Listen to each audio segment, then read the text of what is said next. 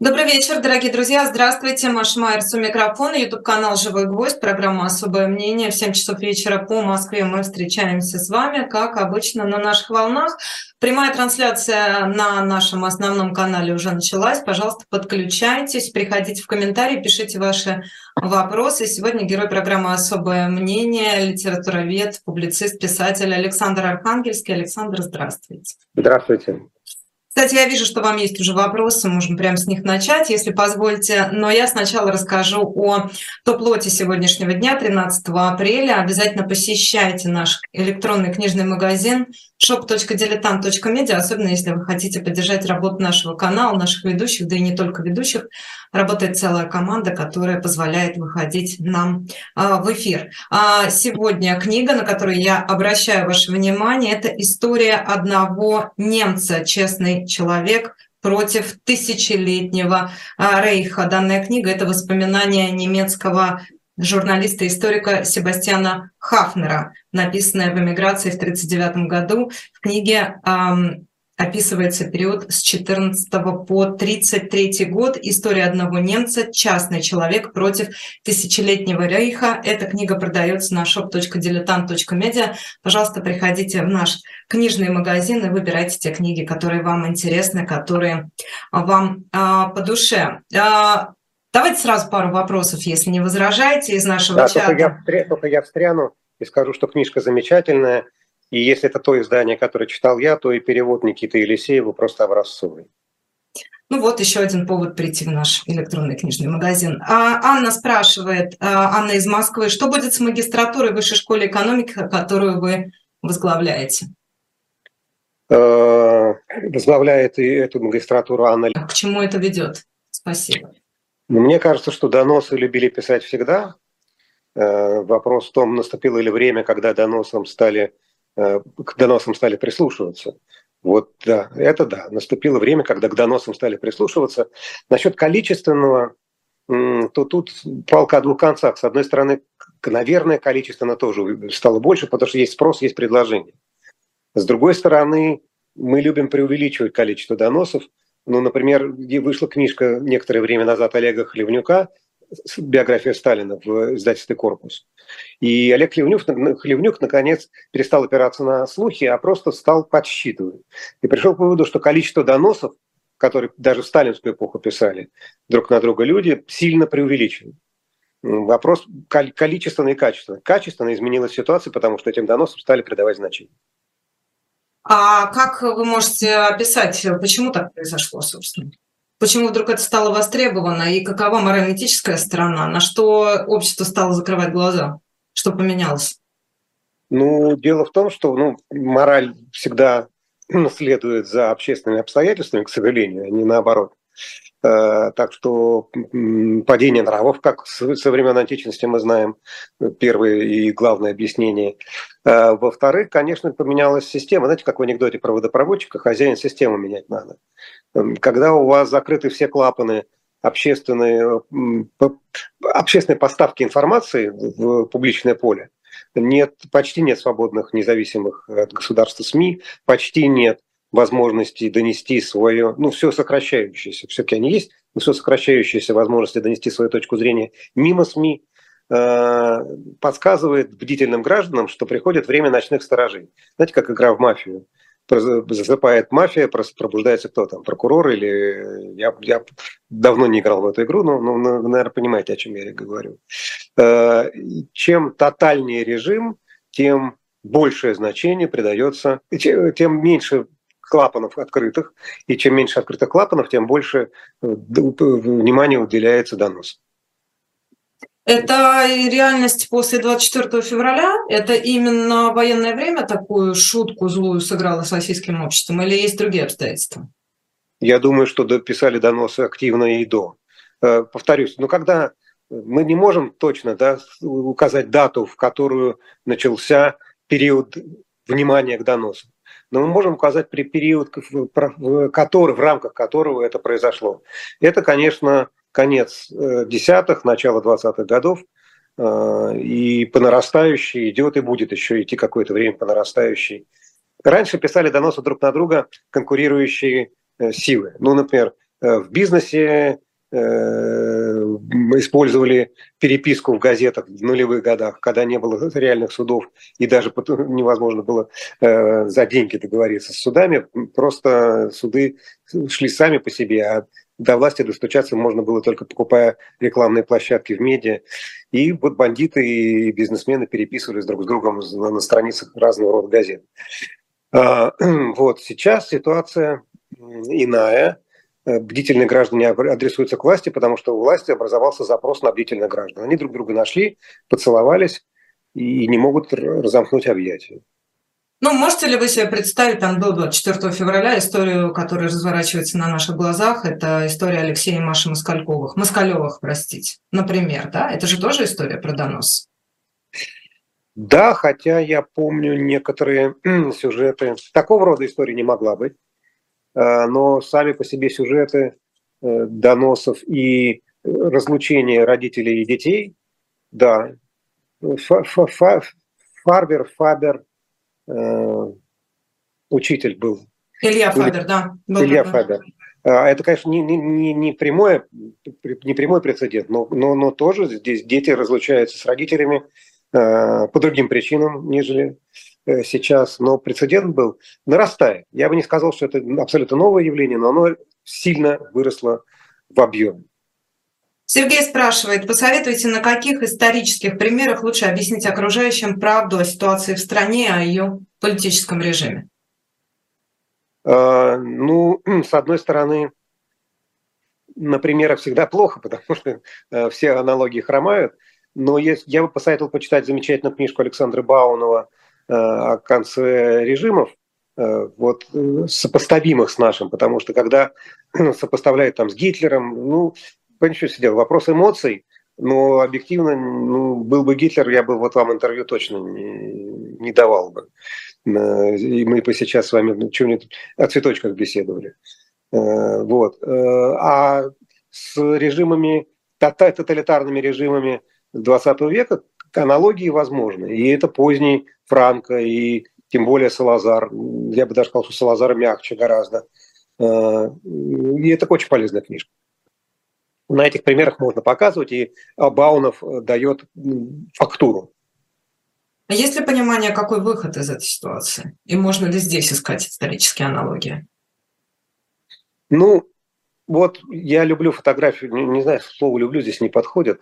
Мне нравится фотография позднего Франка, который лежит на больничной койке, и у него, с одной стороны, э, тело обложено католическими мощевиками – поскольку это консервативный христианский консервативный режим, а с другой стороны подключено ко всем э, медицинским э, аппарата, препарат, аппаратам новейшего выпуска. Такая смесь технологического медицинского прогресса с гиперконсерватизмом. И общество поддерживает его, и большинство действительно считает, что никакой демократии в Испании нет, быть не может, потому что нет традиций. Есть вера, есть отечество – ну и проходит 30 лет, ну с небольшим, и та же самая Испания, боюсь, что те же самые люди, на отчасти, по крайней мере, голосуют за гомосексуальные браки. Э, в отличие, да, Голландии, в Голландии парламентским путем это произошло раньше, но в Испании референдумом. Мне, если я ничего не путаю, произошло впервые в Европе, но по как минимум на это потребовалось всего жалких 30 лет, меньше, чем срок правления Э, вот, поэтому все будет нормально. Вопрос, какое количество из нас до этого доживет. Не-не-не, подождите, тут как раз очень интересно, потому что именно 30-летием можно а, измерить да, вот этим промежутком времени историю нынешней современной России. И, собственно, если испанцы дошли от этого до гомосексуальных браков, а до чего дошло российское общество за эти 30 лет? От 91-го, от 89-го, от 91-го, от перестройки до войны с Украиной? Э, но Испания тоже прошла путь э, до этих 30 лет, э, с 30-х, конца 30-х, 60-х, чересчур свободной, вплоть до резни свободной страны, к стране, перекрученной всякими обязательствами Opus Dei и, и тому подобное. Так что не спешите, 30 лет не такой большой срок для истории. Для каждой нашей отдельно жалкой взятой человеческой жизни это невероятное время. Э, вот. Но бывает и быстрее. И перемены все равно наступают. Они, эти концы, конец этих режимов все равно в той или иной форме оказывается фактом мировой истории. То есть вы не верите в операцию «Преемник» на данном историческом этапе? И предполагаете, Я... что, как вы сказали в интервью Катерине Гордеевой, что через пять лет здесь все будет совсем по-другому? А, здесь будет все совсем по-другому, не значит, что лучше, но по-другому точно.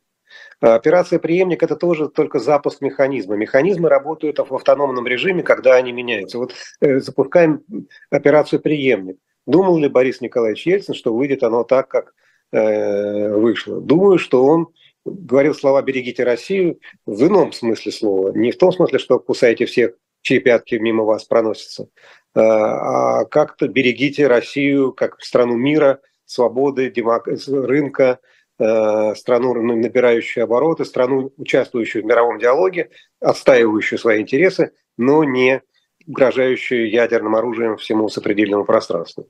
Э, так что запуск операции «Преемник» тоже может обернуться чем угодно. Опять же, я, поскольку сегодня про литературу, так получается время про книжки, есть замечательный роман Марио Варгаса Льоса э, «Праздник козла», о Доминик... Э, Трухиле, диктаторе доминиканском, э, у него был маленький карманный президент, который выполнял все гадости, какие ему поручал Трухиле.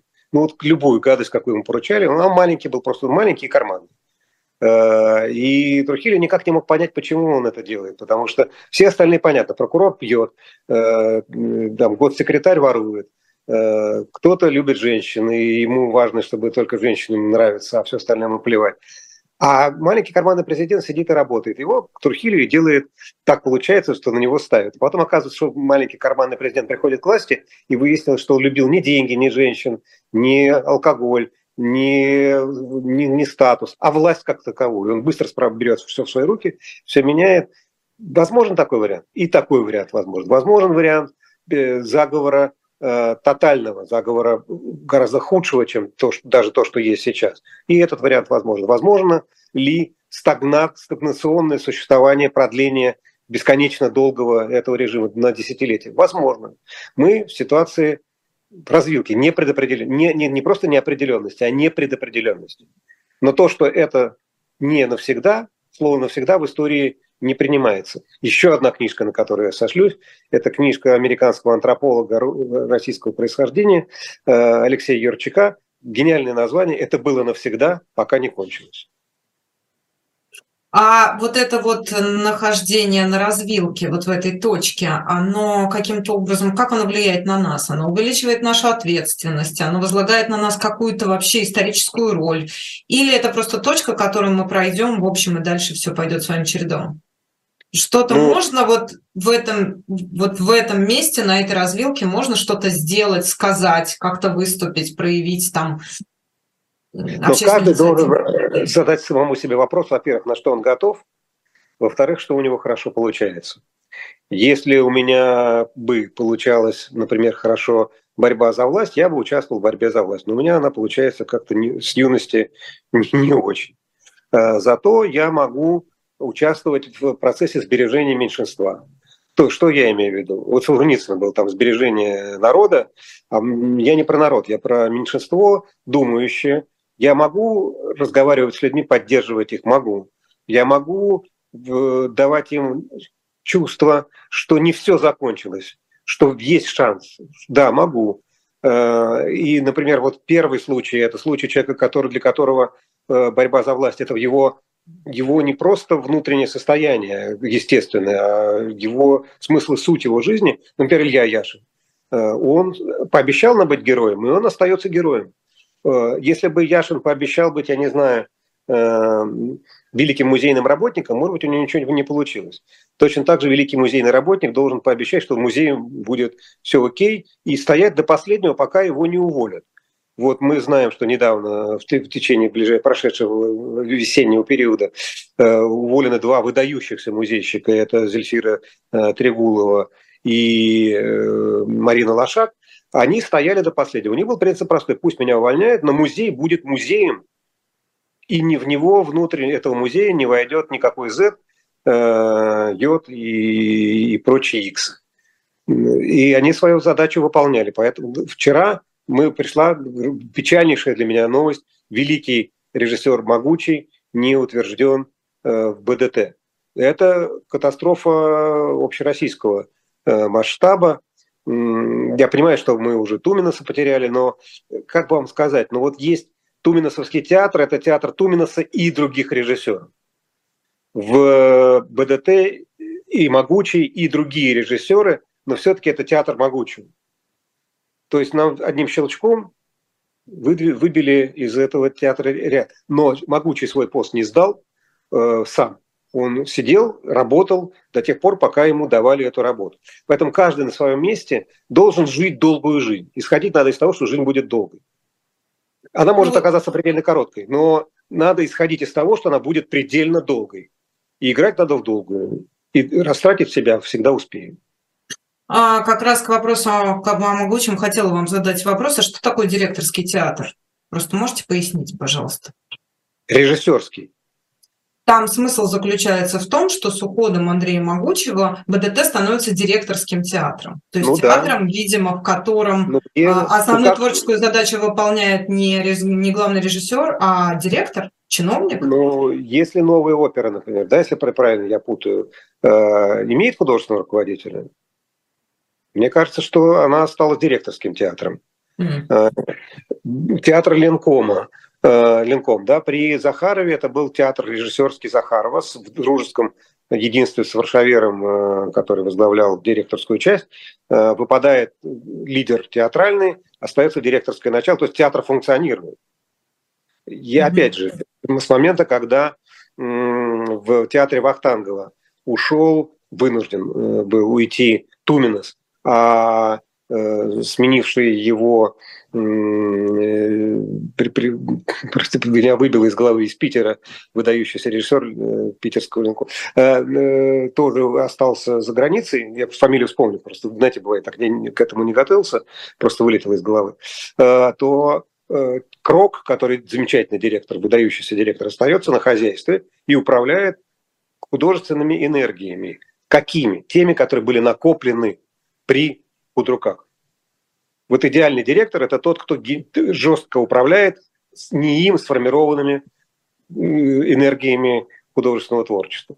А э, как хозяйственный механизм, да, все будет нормально. Абсолютно верю, что и БДТ будет сдавать блестящие отчеты, и тем более Вахтангова с уже наработанной э, традицией. Кто будет создавать смыслы? Кто будет создавать будут? образы? И какими будут эти смыслы? И какими, и какими будут? будут эти образы?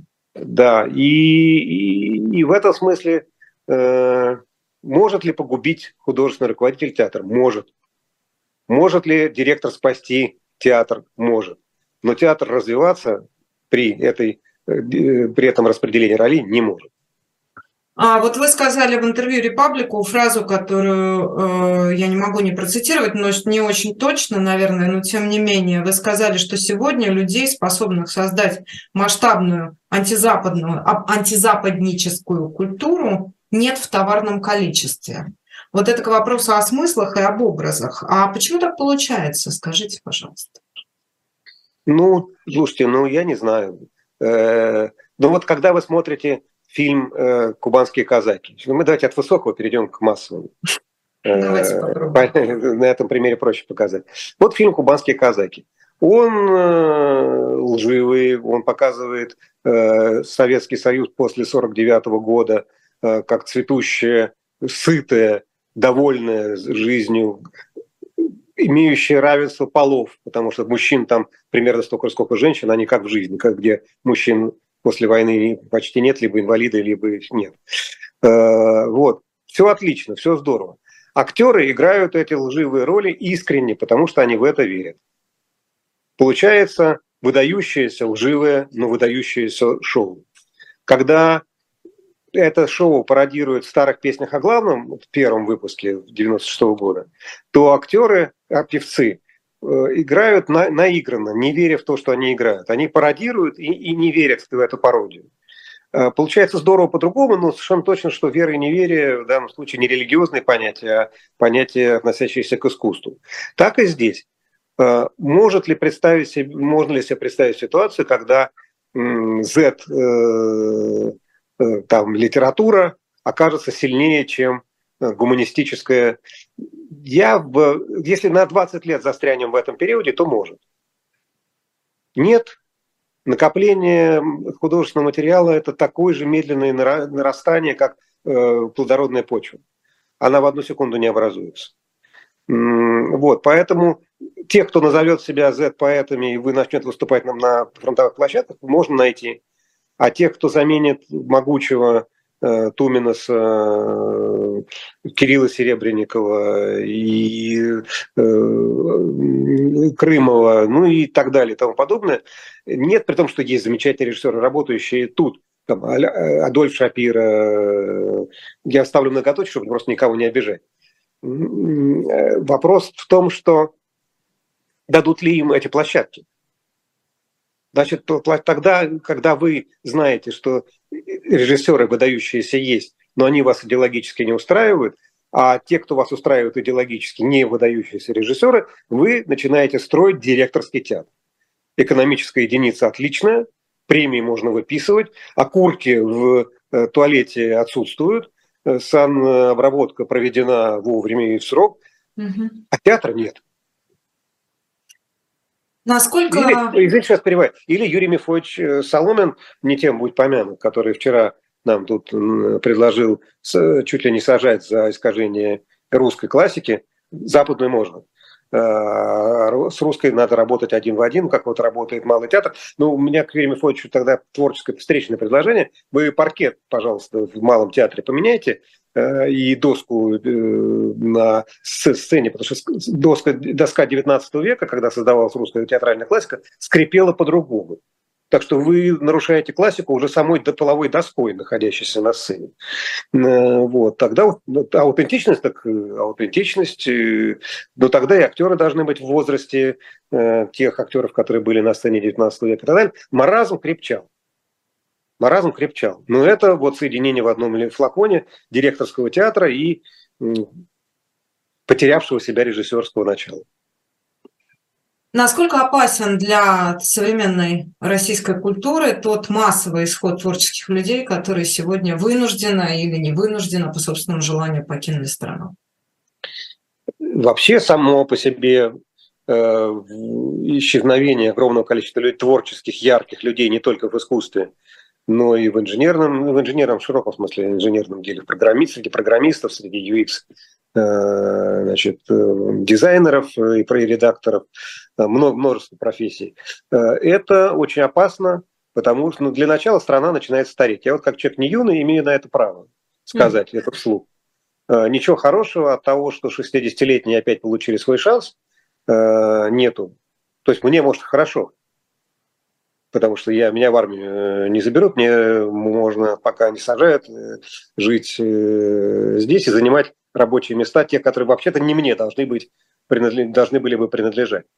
Но эта страна гендерно невеселая, потому что мужчин станет ярких, творческих, молодых меньше, чем ярких, творческих, молодых женщин, э, а не молодых, но творческих и ярких, пожилых станет больше, чем э, молодых. Как, как, теперь переходим к искусству. Э, разумеется, на искусстве это не может не сказаться в той же мере, в какой это не может не сказаться на школе, в какой это не может не сказаться на инженерных компаниях, на программистских компаниях. Но программист может пока еще работать э, удаленно, а Серебренников даже фильм свой про жену э, Чайковского привести не в состоянии. Разумеется, это удар. Ну, это что же не в одну секунду возникло? Ну, давайте прямо скажем, там 90-е годы. Э, царство свободы, там, экономического развития. Но театр-то не такой блестящий, как театр нулевых. И это вопрос не в том, что там хороший Ельцин или плохой Ельцин, а хороший Путин или плохой Путин, а в том, что накопление идет очень медленно. После того, как исчерпал себя большой, большой с маленькой буквы, советский театр на рубеже перед, перед перестройкой, и тем, как перестройка дала возможность выплеснуть накопленное, а потом копить заново, огромное количество времени проходит. Это десятилетия. И если мы думаем, что потери, которые сейчас происходят у нас на глазах, это потери восполнимые быстро, нет, это не быстро восполнимые потери. И это одна из множества драм нашего времени, в котором мы оказались, не по своей воле. А может быть, может быть и воля Это ж не нам судить. В конечном счете, допустили мы это или, или за нас это кто-то допустил. Ну, э, наверное, в пользу нулевых еще играет тот немаловажный факт, что многие, кто уехали в 90-е, они вернулись. Именно потому, что страна демонстрировала стабильность, страна демонстрировала а, как минимум финансовое благополучие. Да? После ямы 90-х как раз появился то самые, те самые тучные нулевые, как о них сейчас принято говорить, когда можно было возвращаться и творить. У театров просто появились деньги. Но у театра помимо денег, у театра как институции, должно быть все-таки вызревшее понимание, что перемены неизбежны. И условно Олег Павлович Табаков, который был небольшим ценителем современного там, западного театра, хотя знал его очень хорошо. А, тем не менее, дозрел до мысли, что надо давать стилистически чуждым. Тогда появился Богомолов в Амхате, тогда появился э, Серебренников, э, на которого ругались, ворчали, что это за концертные номера вместо спектаклей. Э, и так далее и тому подобное. Мало иметь актеров и режиссеров. Надо иметь среду обитания. Она кислотная, она враждебная. Там вот шестипродоносы, так вот где э, всегда писали, так это в актерской и режиссерской э, среде, увы, ничего не поделать. Но даже эта кислотная среда все равно инстинкт самосохранения имела. Не будем давать дорогу новому, утонем в старом мы сейчас получаем ситуацию не просто стагнации, и не вопрос, вопрос возвращения, невозвращения, а вопрос тому, что театр, если мы уж про театр заговорили, будет привыкать к тому, что он может быть стареньким и дрякненьким, и так сойдет. А не сойдет. Цирковые номера будут вместо глубоких спектаклей. Может быть, мы вернемся еще к этой теме. А, я хочу задать вам вопрос по итогам вашего интервью с Катериной Гордеевой, которую я, конечно, посмотрела, когда готовилась к этому эфиру. А, вы много говорили, вы сказали о том, что в дальносрочной перспективе вы оптимист, много говорили о своей внутренней свободе. А, при этом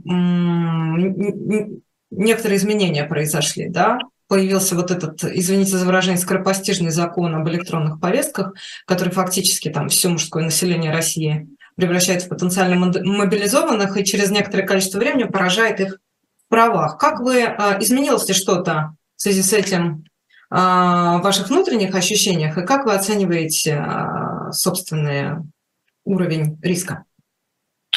Ну, повторюсь, поскольку мне 60 лет, меня призывают, и я не генерал, слава тебе, Господи, и даже не офицер, э, то меня призвать уже не призовут. В этой точке зрения для меня лично ничего не переменилось, и ничего не переменилось в, долгос... в оценке долгосрочной перспективы. Я в долгосрочной перспективе э, оптимист, э, в краткосрочной я давно выработал формулу и потом кого-то ее прочел, так что не только мне это в голову пришло. Если ты хочешь понять, в какую эпоху ты живешь и к чему готовиться, замени слово «когда», если на слово «когда».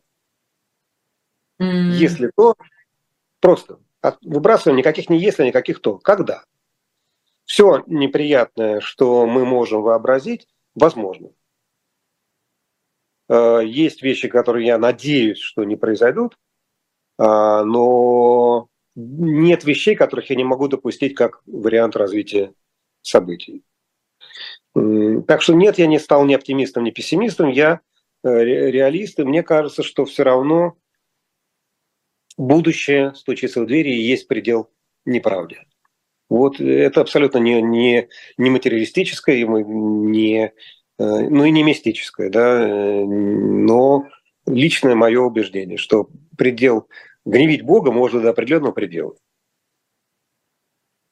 А потом начинается необратимое. Приведите какой-нибудь пример, исторический, литературный или да любой. Жизни.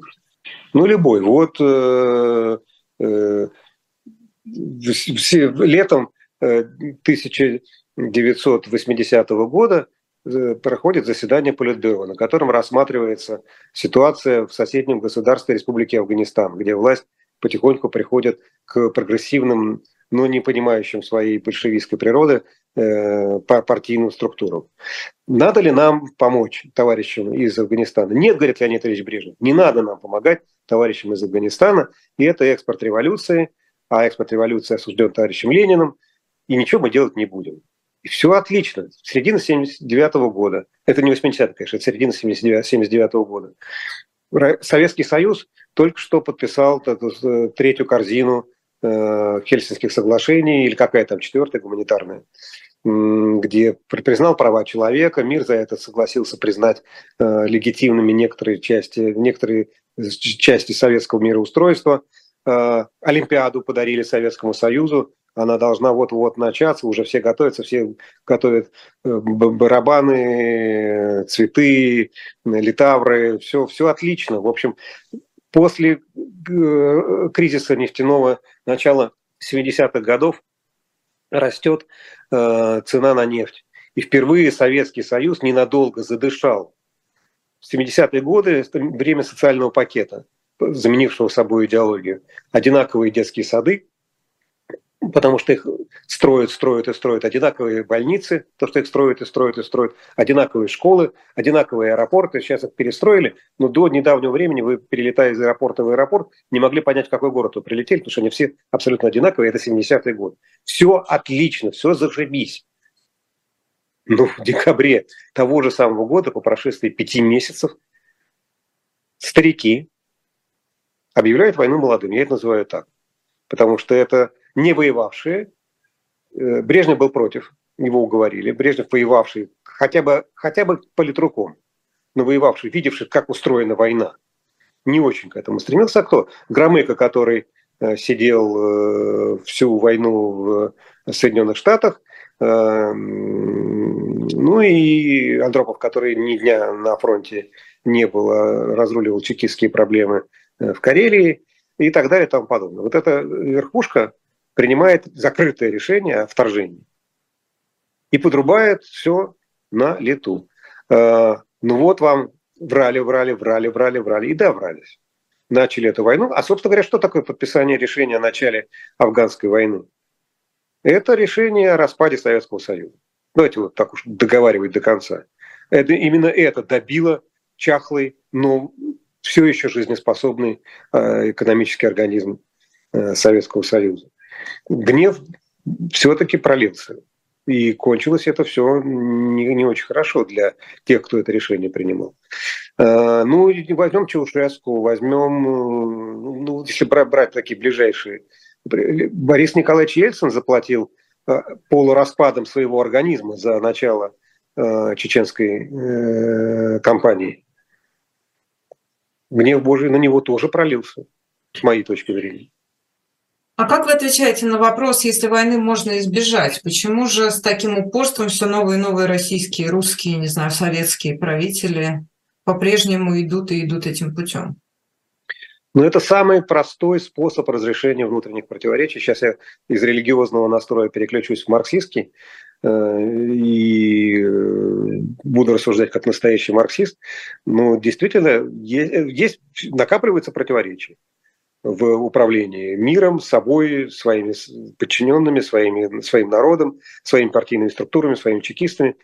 И самый простой способ – это э, и, э, втянуть войну, а война все спишет. Поднять героический настрой – это раз. Два.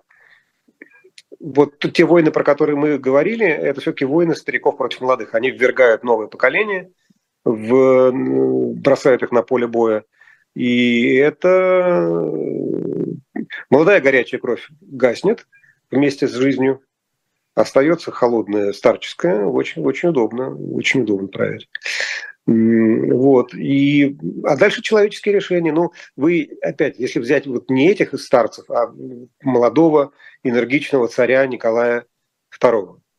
Есть фотография, где он стоит в, день объявления войны э, на балконе Зимнего дворца, и вокруг счастливая толпа, приветствующая его, и его счастливое лицо. Он, конечно, очень мелко видно, но если лупу взять, видно, насколько он счастлив. Он, наконец, един со своим народом. Это чувство для политика, которого недолюбливают, или который боится, что его не будут любить, невероятно важное. Он вступает в эту войну, ну и чем кончается война? Пиковый год России, 13-й, все зашибись примерно как брежневские э, времена – в, перед началом э, афганской войны.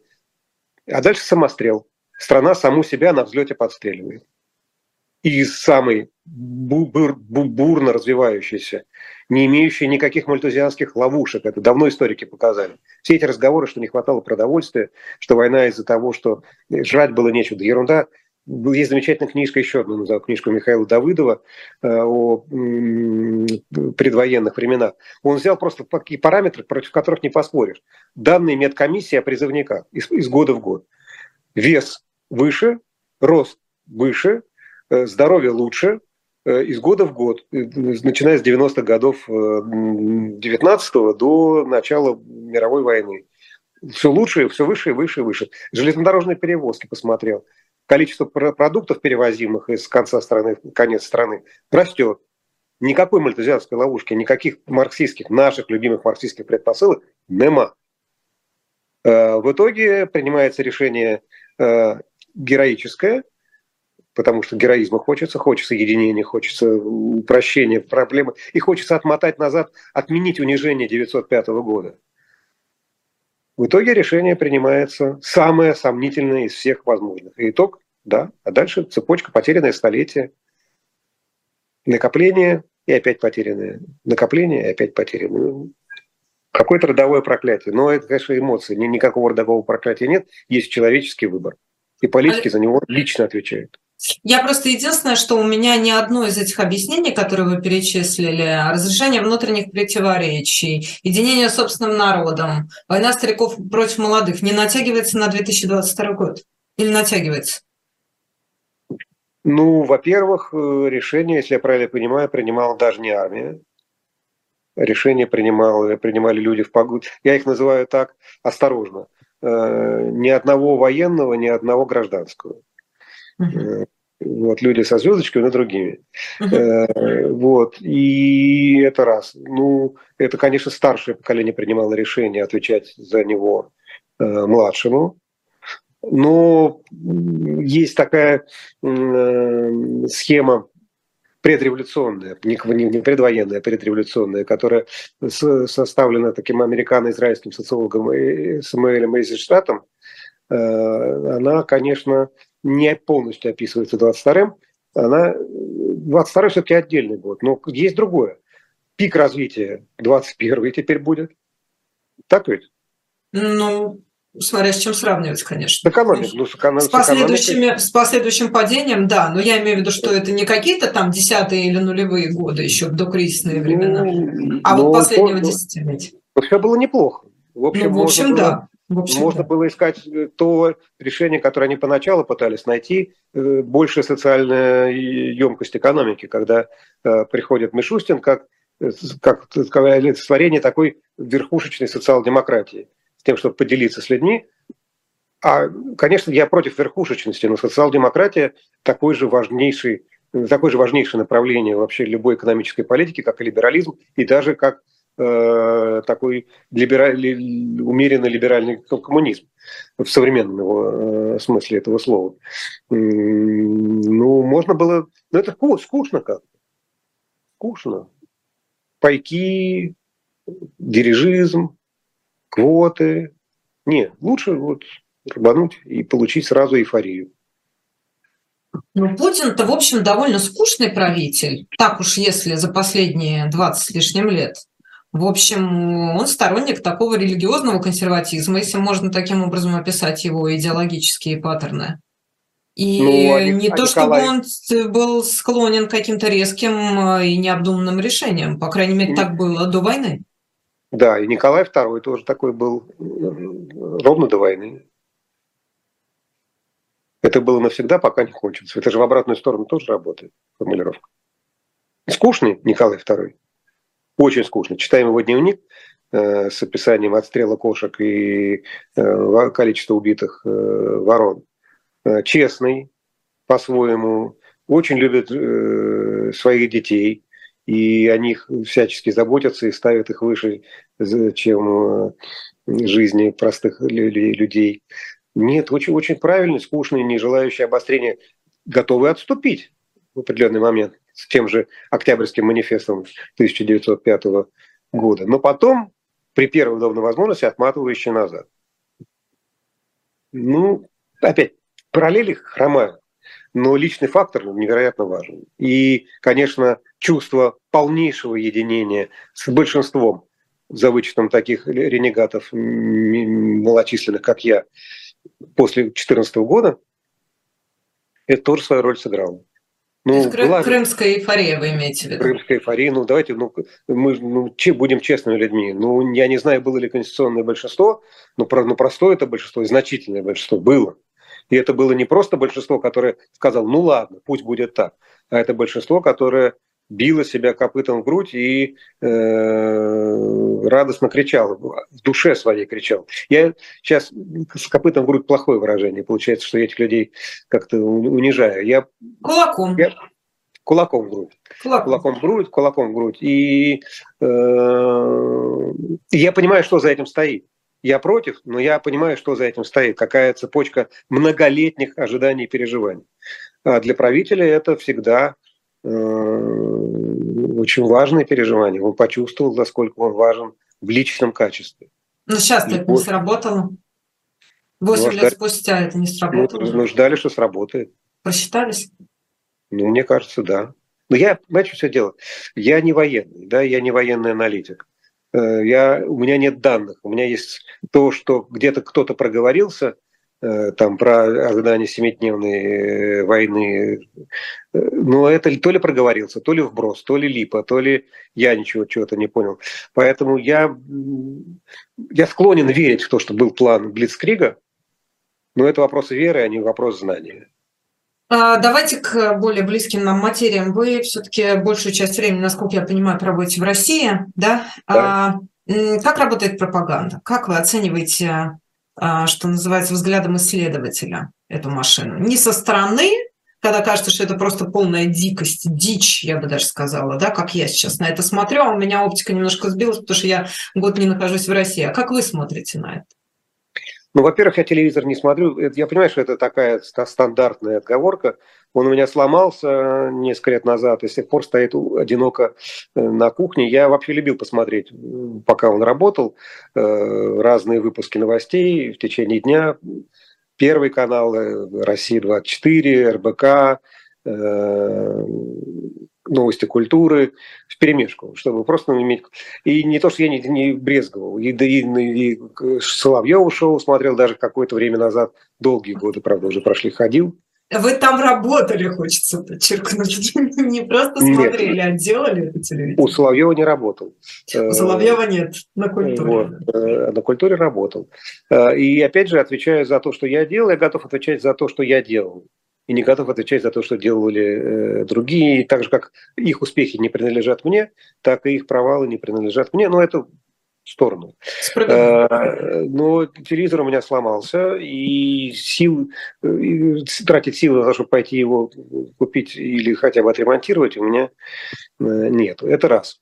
В, в интернете смотрю, то, что произошло с Дзеном, это кошмар ну, когда разлучились Яндекс и Яндекс Новости, э, это такая, ну, Яндекс никогда не был образцом объективной информации. Десятка новостей всегда у меня вызывала э, десять, топ новостей Яндекса всегда вызывал у меня большие-большие вопросы, как это могло быть вот так.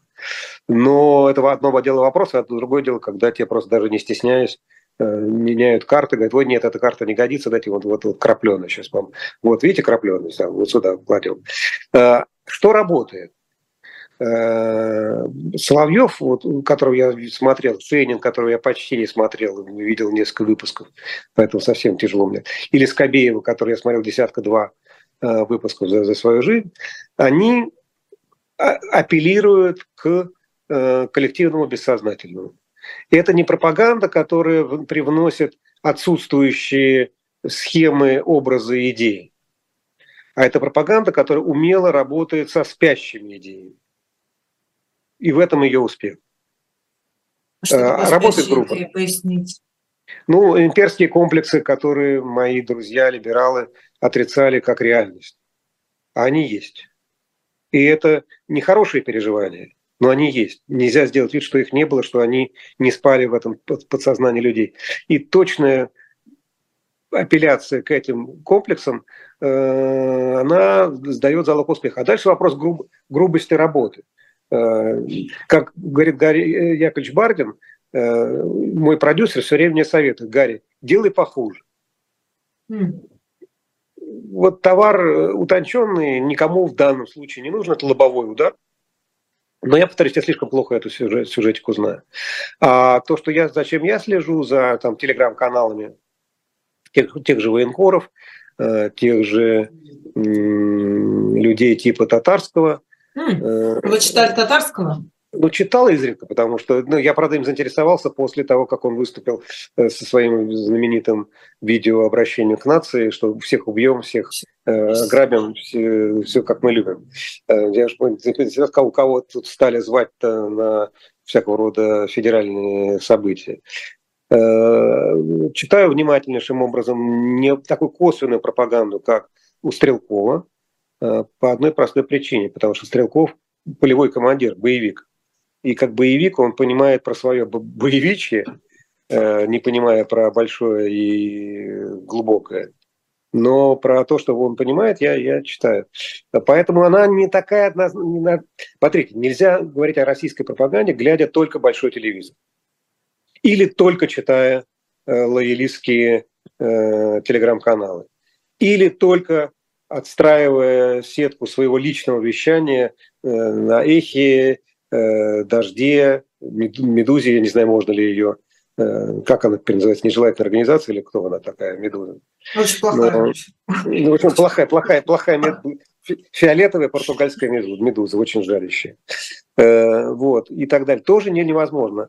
Доносятся, до меня доносятся каналы издалека, эхом, гулом.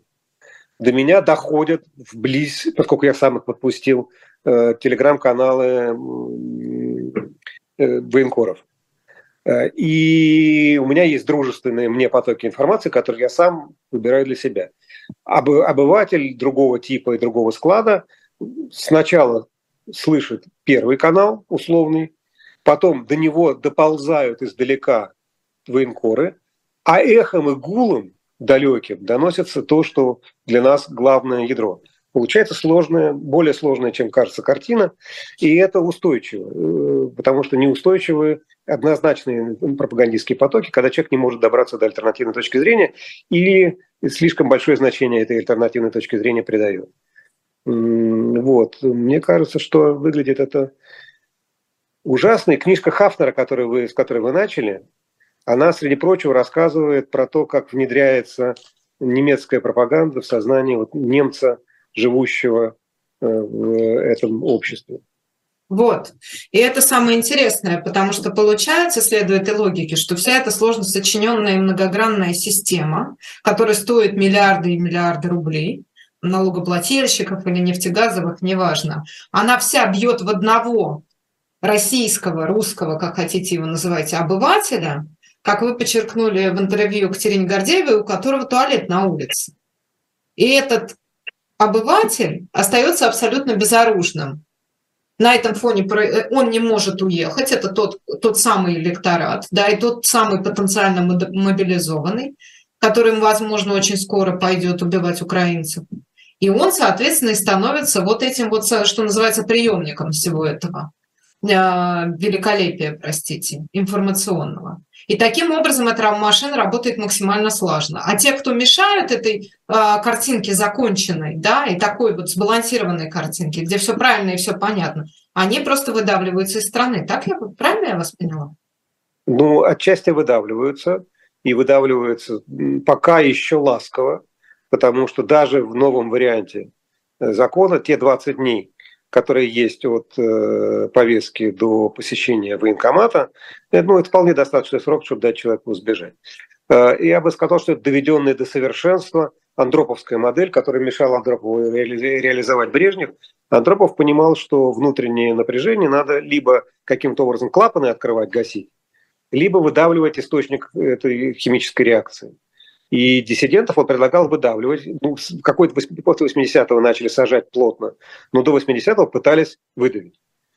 Э, и поскольку в этом смысле мне кажется, что Путин верный ученик Андропова, и последователь его э, политической программы, вот в этой части, то он действует точно так же.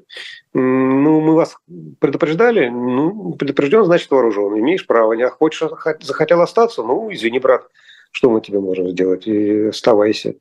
Э, а я бы, если бы я был пропагандистом, я бы пропагандировал не либеральные идеи, а нужники э, теплые и ванны.